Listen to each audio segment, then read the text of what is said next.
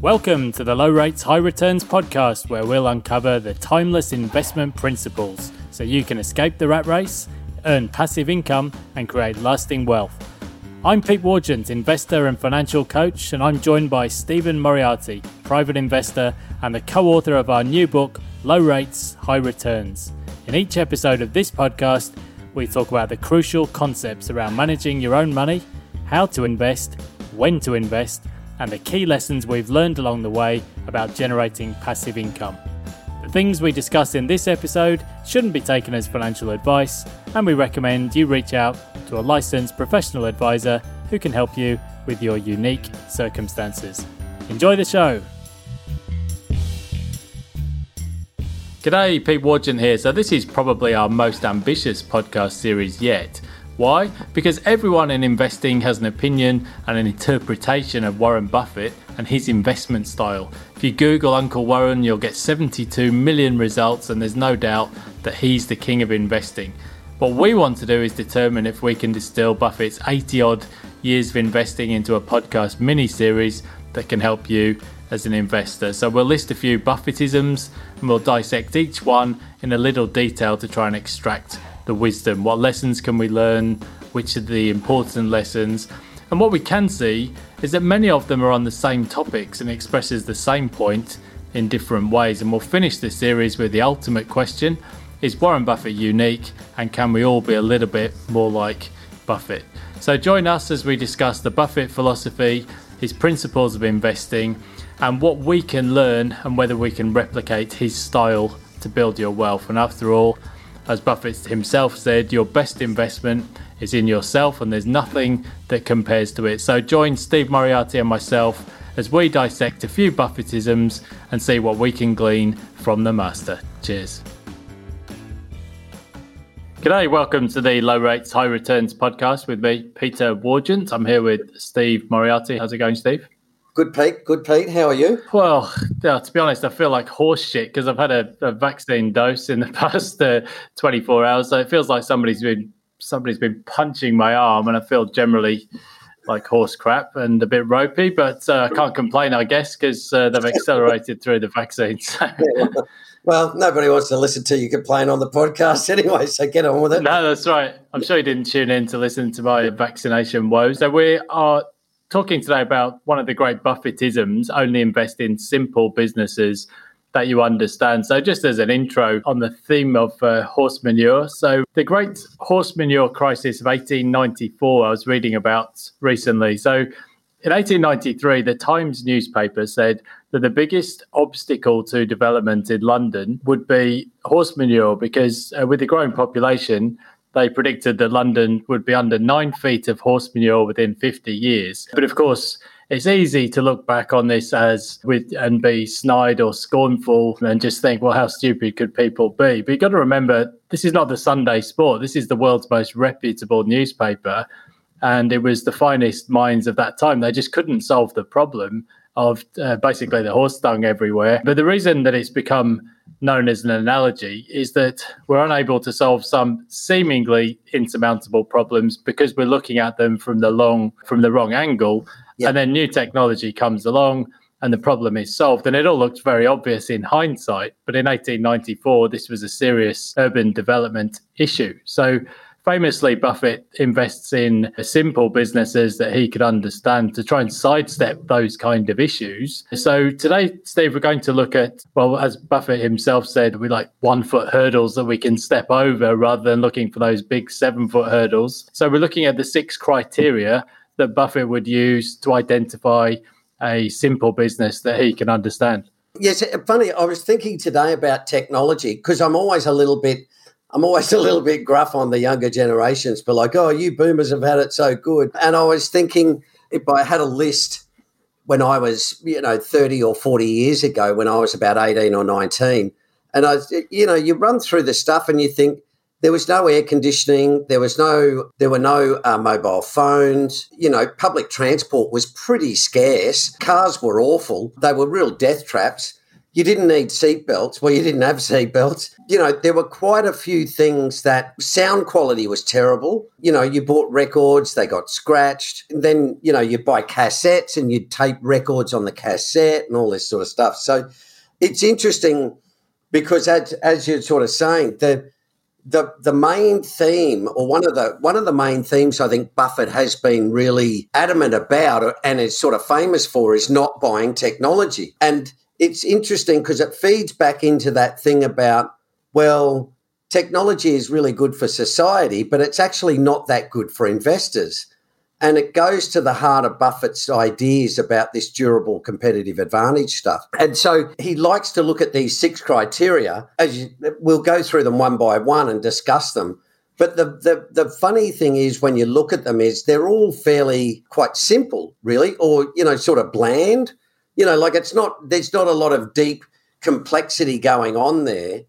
And it's just interesting that something so simple, I suppose, has made one guy so goddamn wealthy. So before we run through these six criteria, I think it makes for a pretty um, straightforward and structured podcast. There's just six to run through, but we talked there just about technology. But obviously, Buffett bought shares in Apple. In fact, took a huge position in Apple in recent years. But I think, as you've touched on in another recording, Apple these days is a bit more like an infrastructure stock. I mean, I even think about it from my own personal viewpoint. When I uh, first uh, started traveling as a young man in the late 1990s, I used to phone up my parents from, or my mum, I used to phone up from Bondi Beach or Cronulla Beach in the late 1990s, and it was a dollar a minute that we usually phoned after the pubs had closed because of the the time difference, and we there was a massive delay on the phone, and so essentially once a month you'd have a, a sort of uh, a, a half cut phone call to parents, but that was except for letter writing, that was the extent of of contact. Of course, these days, you know, I think about my mum or pops, and you know, they're real technophobes, you know, as you'd expect for that generation. But you know, you can just buy them an iPad and say, right, you press this button for Flickr, you get all our photos. You press this button if you want to call us and uh, just ignore the rest of it. And it is so good and it has improved their life so immeasurably in many respects as they get to that stage in life you just can't argue with it. And obviously, Buffett has uh, taken the view that Apple is such a, a, business that can generate such enormous free cash flows. It's more like it's a part of the infrastructure than a, a true sort of pure tech play. Yeah, I think so. I, I think um, that was the thing that struck me when he purchased Apple was besides it being cheap, it was about Buffett is into old utility. You know, I, I, I harp, and I think we talked about it last week. I was going to say I harp on it. I probably do. You know, stocks with bond like qualities. You know, I need to know whether it's going to be around for another 50 years because that's his holding period. So when you look at all the, and the idea of what we talk about with these Buffettisms is to actually bring them all together and when you look at it, it's all pretty simple when you understand what he's trying to do, I suppose. And so when we, you know, when we look at this six criteria, you sort of see that everything else Buffett talks about fits into that criteria. And it's again that stuff I'm just saying, you know, like you just find yourself always going back to a, oh well buffett says you know durable competitive advantage oh well buffett says stocks with a bond like quality you know buffett says simple companies buffett says trustful people they all rotate around this idea of simplicity which we don't think technology is we always get sold the idea and indeed, it's one of the, I suppose, advertising features about whiz bang technology is the amount of complexity that goes into, you know, for example, making a smartphone. You know, there's like, I think there's like 30 countries involved in making the smartphone, you know, rare earths, all sorts of materials and all sorts of stuff. So, behind that simple stuff that Buffett talks about is a whole raft of technology, but he's able to, and as we said last week, he's able to just decipher what the value is. Where is the value? Not necessarily, oh, isn't that an exciting product? Yeah, but is it valuable? Is there a moat there? Yeah, well, that makes a lot of sense. Well, let's run through these six criteria then.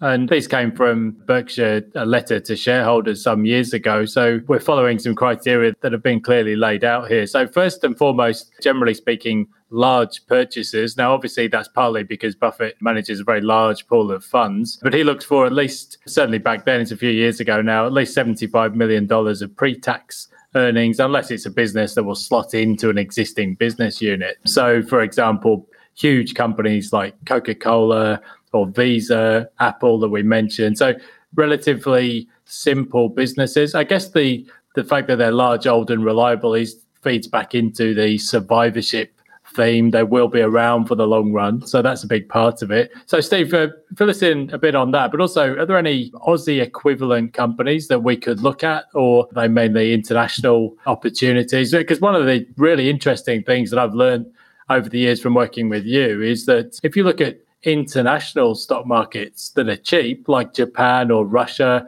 you can actually find the big systemic dividend paying companies um, that are themselves cheap just simply because the international index has become cheap, nothing to do with the, the, the company itself. Yeah, yeah. That's one of the, the things I really like doing. Last week it was Turkey, by the way. We're back in Turkey again. We normally do on a periodic basis when it falls 20 or 30%. But yeah, the it starts again with his overall thing where he looks at He's predominantly American, of course, but he has branched out a little bit. The one thing that's important, as you mentioned, Pete, was the large, you know, sort of systemic dividend payers, solid earnings, but they're in very sort of unsexy industries. You know, Coca Cola is drinks, Visa does money, Apple is in telecommunications, Burlington North is a railway. You know, he owns the truck stop places, you know, so they're all really sort of simple businesses. And what I think what makes them e- easy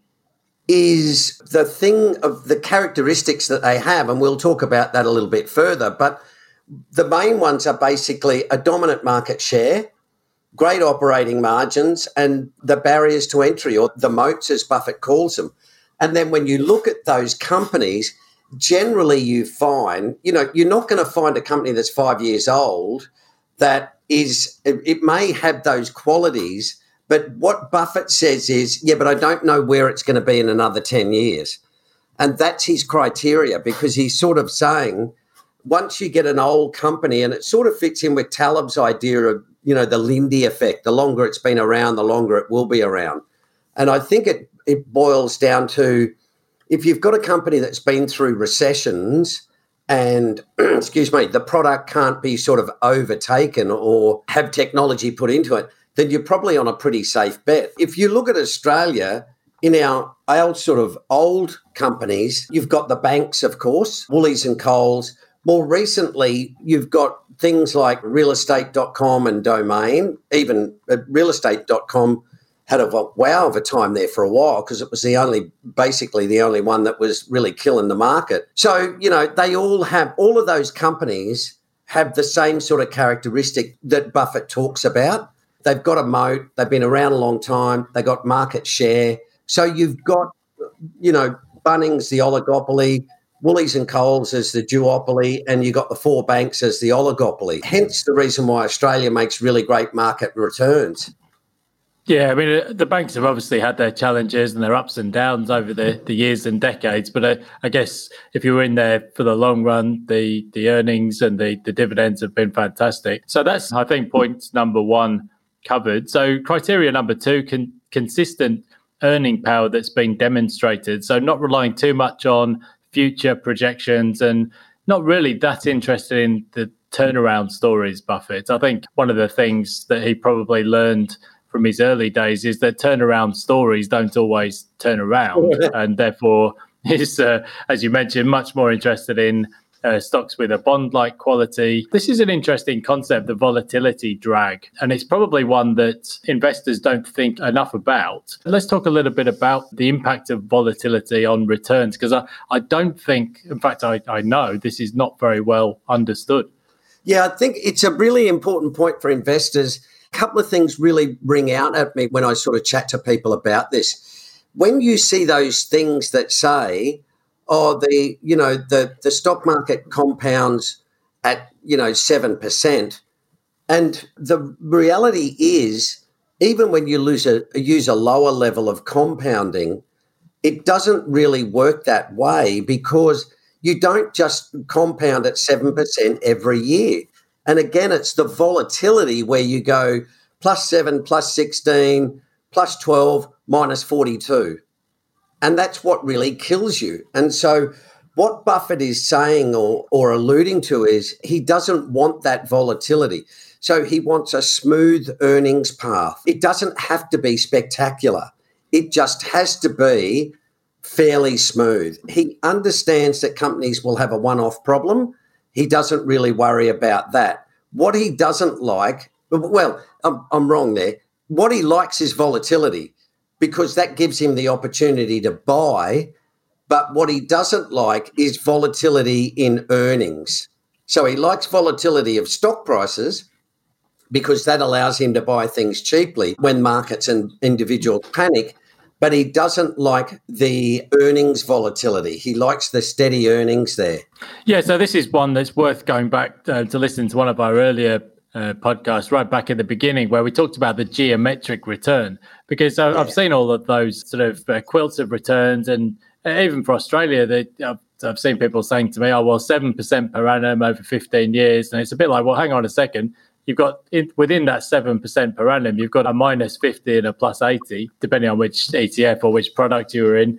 And I think this is an important consideration, depending on your stage of your investment career, is that a 50% drawdown might only change the average return in inverted commas uh, marginally, but in the here and now, you've lost half your money. And I think now this is, uh, and the volatility drag, there, there are good reasons why Buffett looks to avoid that, but also as you said, the volatility can be your friend if you look to, to buy in those trough periods. But what he's really looking for, as you said, is a consistent earning power in the businesses yep. um, that he invests in. Now, before we uh, flip on to criteria number three, how does this tie into the eight timeless principles? Because we talk about mean reversion and the CAPE ratio. But how does earnings power fit into the eight principles, Steve? I look at the earnings cycle, the earnings yield, sorry. And again, I think we talked about it previously, where what people want to talk about day in and day out is the actual price of the stock market. But you don't get to profit off that unless you sell. And then if you sell, well, you're going to miss out on the dividends. So, what Buffett looks for, as we talked about last week, is that sort of book value notion. The idea that there's two parts there's the dividend, which is the money that you get that can't be reinvested by the company. The rest of it that's left over should increase the company's assets or earnings. So, therefore, you're getting sort of a, a, a double whammy. And so we talk about it in the earnings yield rather than the you know the movement the day-to-day movements of the market and so you know we think there, there was probably one part where I would disagree with Buffett, and I suspect it's probably because he's a hell of a lot richer than I am. And that would be I think you can buy a fair business at a cheap price as well as a wonderful business at a fair price. So I, I think what happens is a lot of people look at the old or the later Warren Buffett, which is like, oh, you know, I want to buy big companies with systemic moats and all that sort of routine.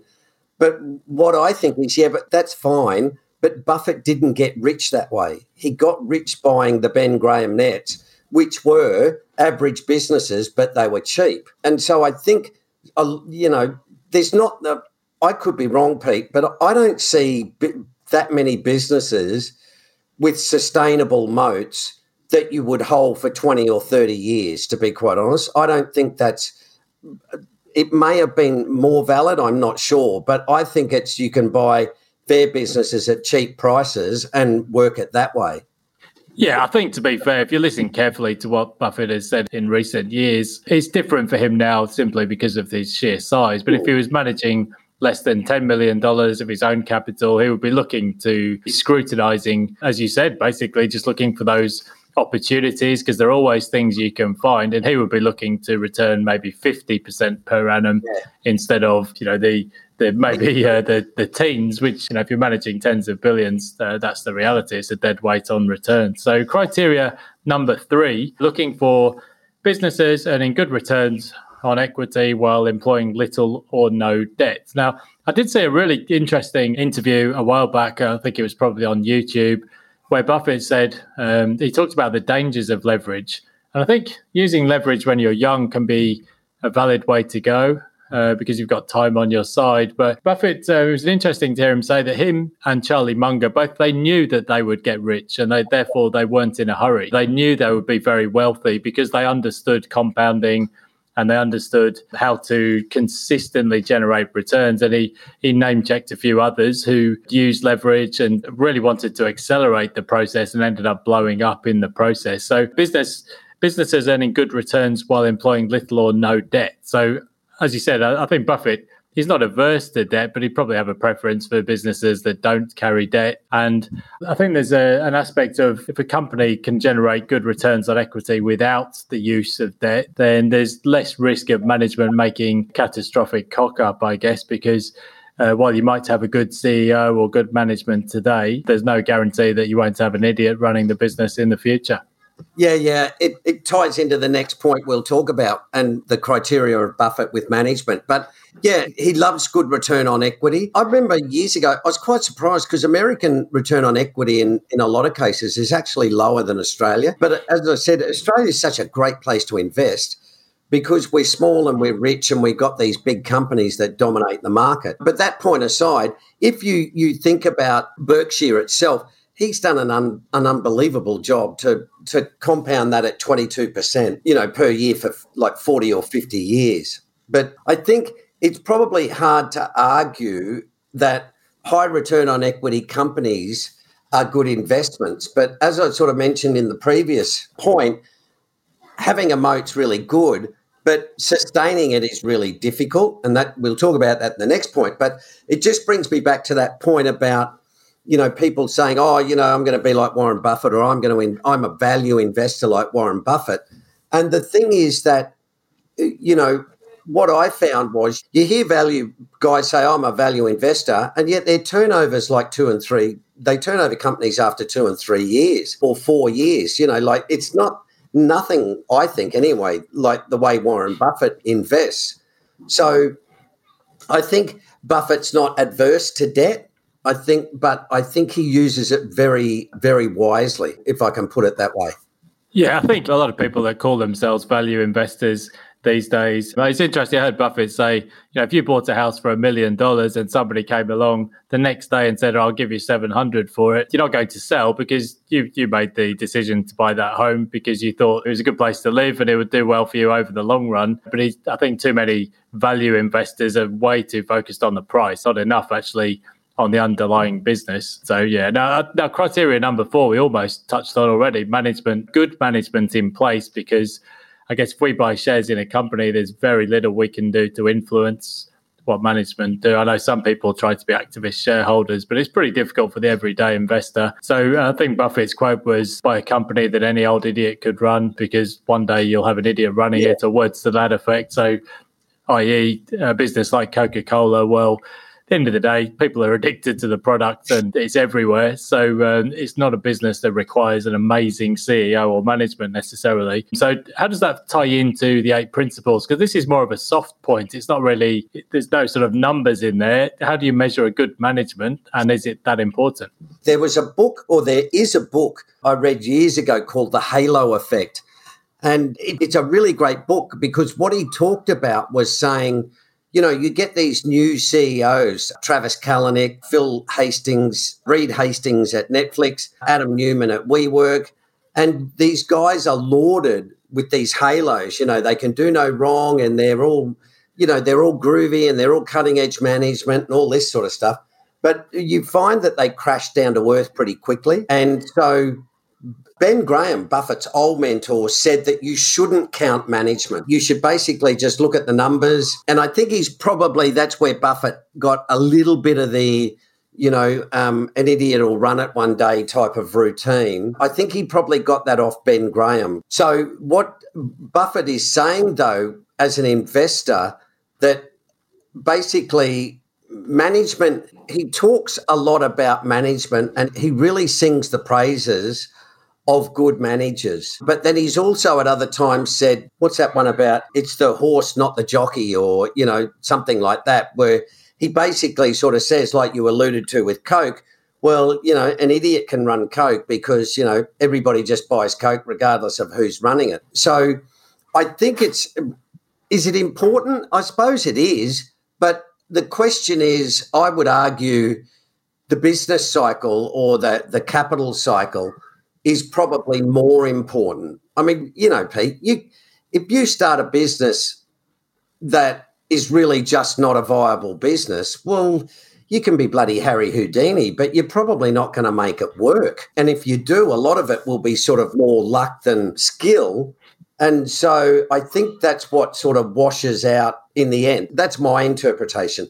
I think Buffett's different. You know, he talks about you can't do a good deal with bad people and all that sort of stuff. So he's obviously very reliant on picking good people. But I think what Buffett determines as good people are basically you've got to be a really good capital allocator because if you've got a moat, you've got lots of cash coming in. So you've got to do something with it.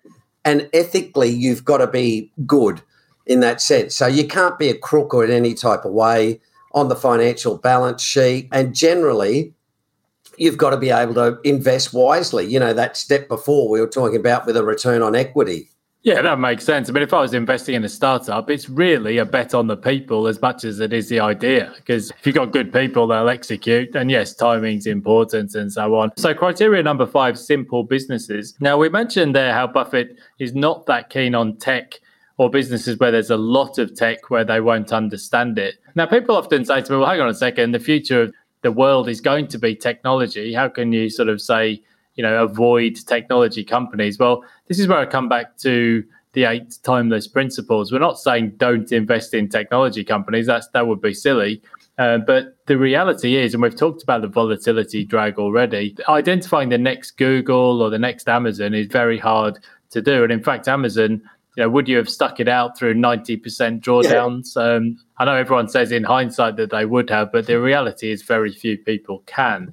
Yeah. Uh, so this is where the eight timeless principles talk about uh, market cycles and valuations, but also the risk hierarchy. So we're not saying by any means that you should avoid the tech sector as an individual investor. In fact, uh, arguably that wouldn't be a very good idea. But the point is, look for those um, times when the tech sector has become cheaper and simply own the whole sector. You don't have to try and be a hero and pick the next big thing. So, how does that uh, tie in, Steve? I, I think if you look back through the history of the NASDAQ, I mean, there was a huge drawdown in 2009, and you can pick up the ETF at a cheap price. And of course, tech has done very well since. So, yeah, how does that, given that it's a volatile sector, how do you see that fitting into the, the profile for an individual investor? Yeah, that's the the volatility of tech is what is probably, I think, the reason, one of the reasons Buffett stays away from it. I think the other one too is if you read about what Buffett likes and what he doesn't like in terms of balance sheets, he doesn't like capital expenditure and he doesn't like depreciation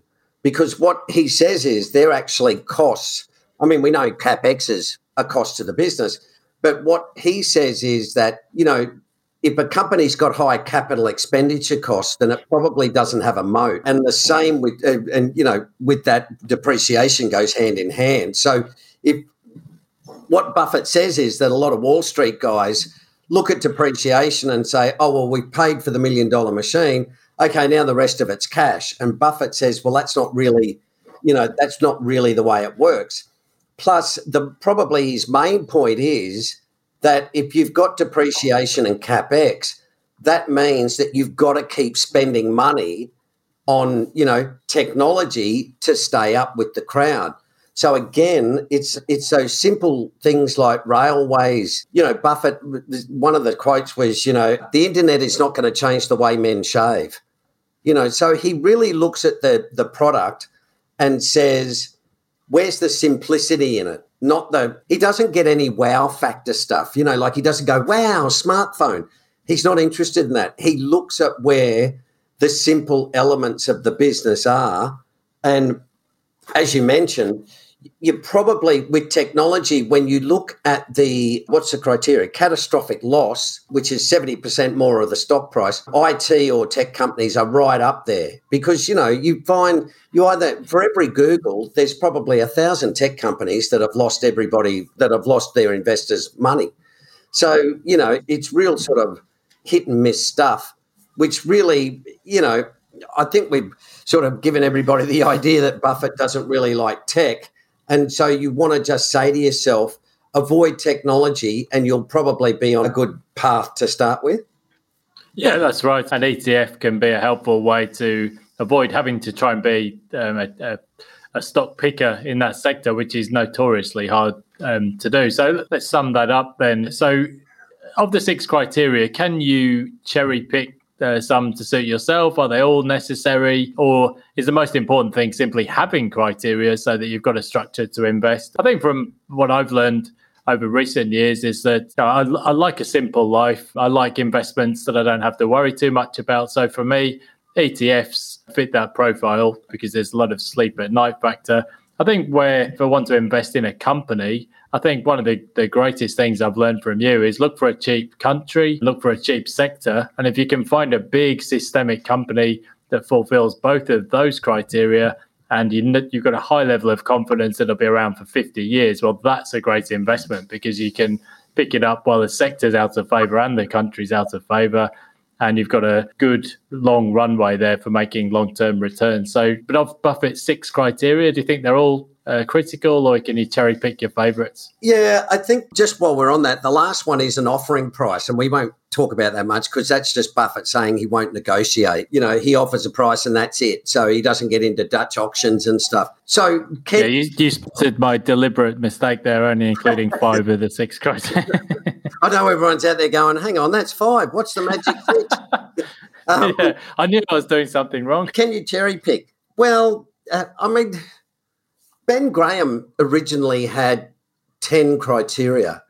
Then he got it down to seven, and then I think it got down to three. Joel Greenblatt put forward the, the magic formula, which is basically one.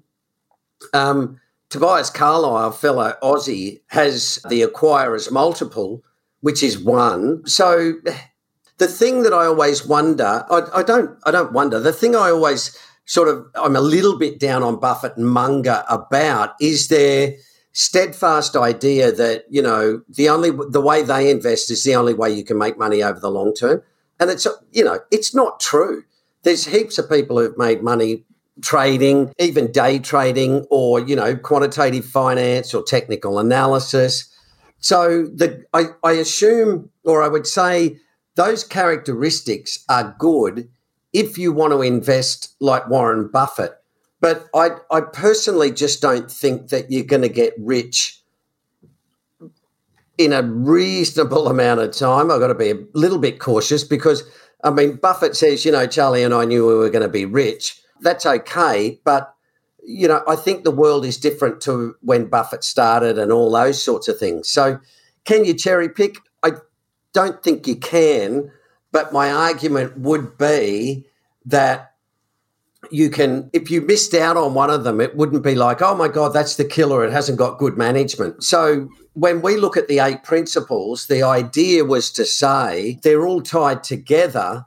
But as you know, Pete, we talk about the main three, which is the market cycles, asset allocation, and rebalancing. And if you get those three, well, you're already going to do buy low, sell high, diversification, you know, that sort of thing. So the same, and I think it's the same with these criteria. If you get companies that are good companies, decent management, and you buy them at the right time, you know, the idea of price what you pay, values what you get, I think you'll probably do all right over the long term. Yeah, that makes perfect sense. So uh, we'll put the six criteria in the show notes. I don't have to run them run through them all again here, but I think it's clear that for Uncle Warren and, and Charlie, big businesses, simple businesses that they can understand with good management, uh, and businesses they know will be around for the long run that they can buy at a good price. Well, they won't go too far wrong with that. So I think that's it for today, Steve. I think we've um, finished about on time. I think after my vaccine, I'll probably due for a lie down and go and eat some crisps or something. But I'll leave you to go and enjoy the remainder of your great weekend. Thanks, mate. We'll see you next week, eh? Cheers. Thanks, everyone. Bye. Thanks for listening.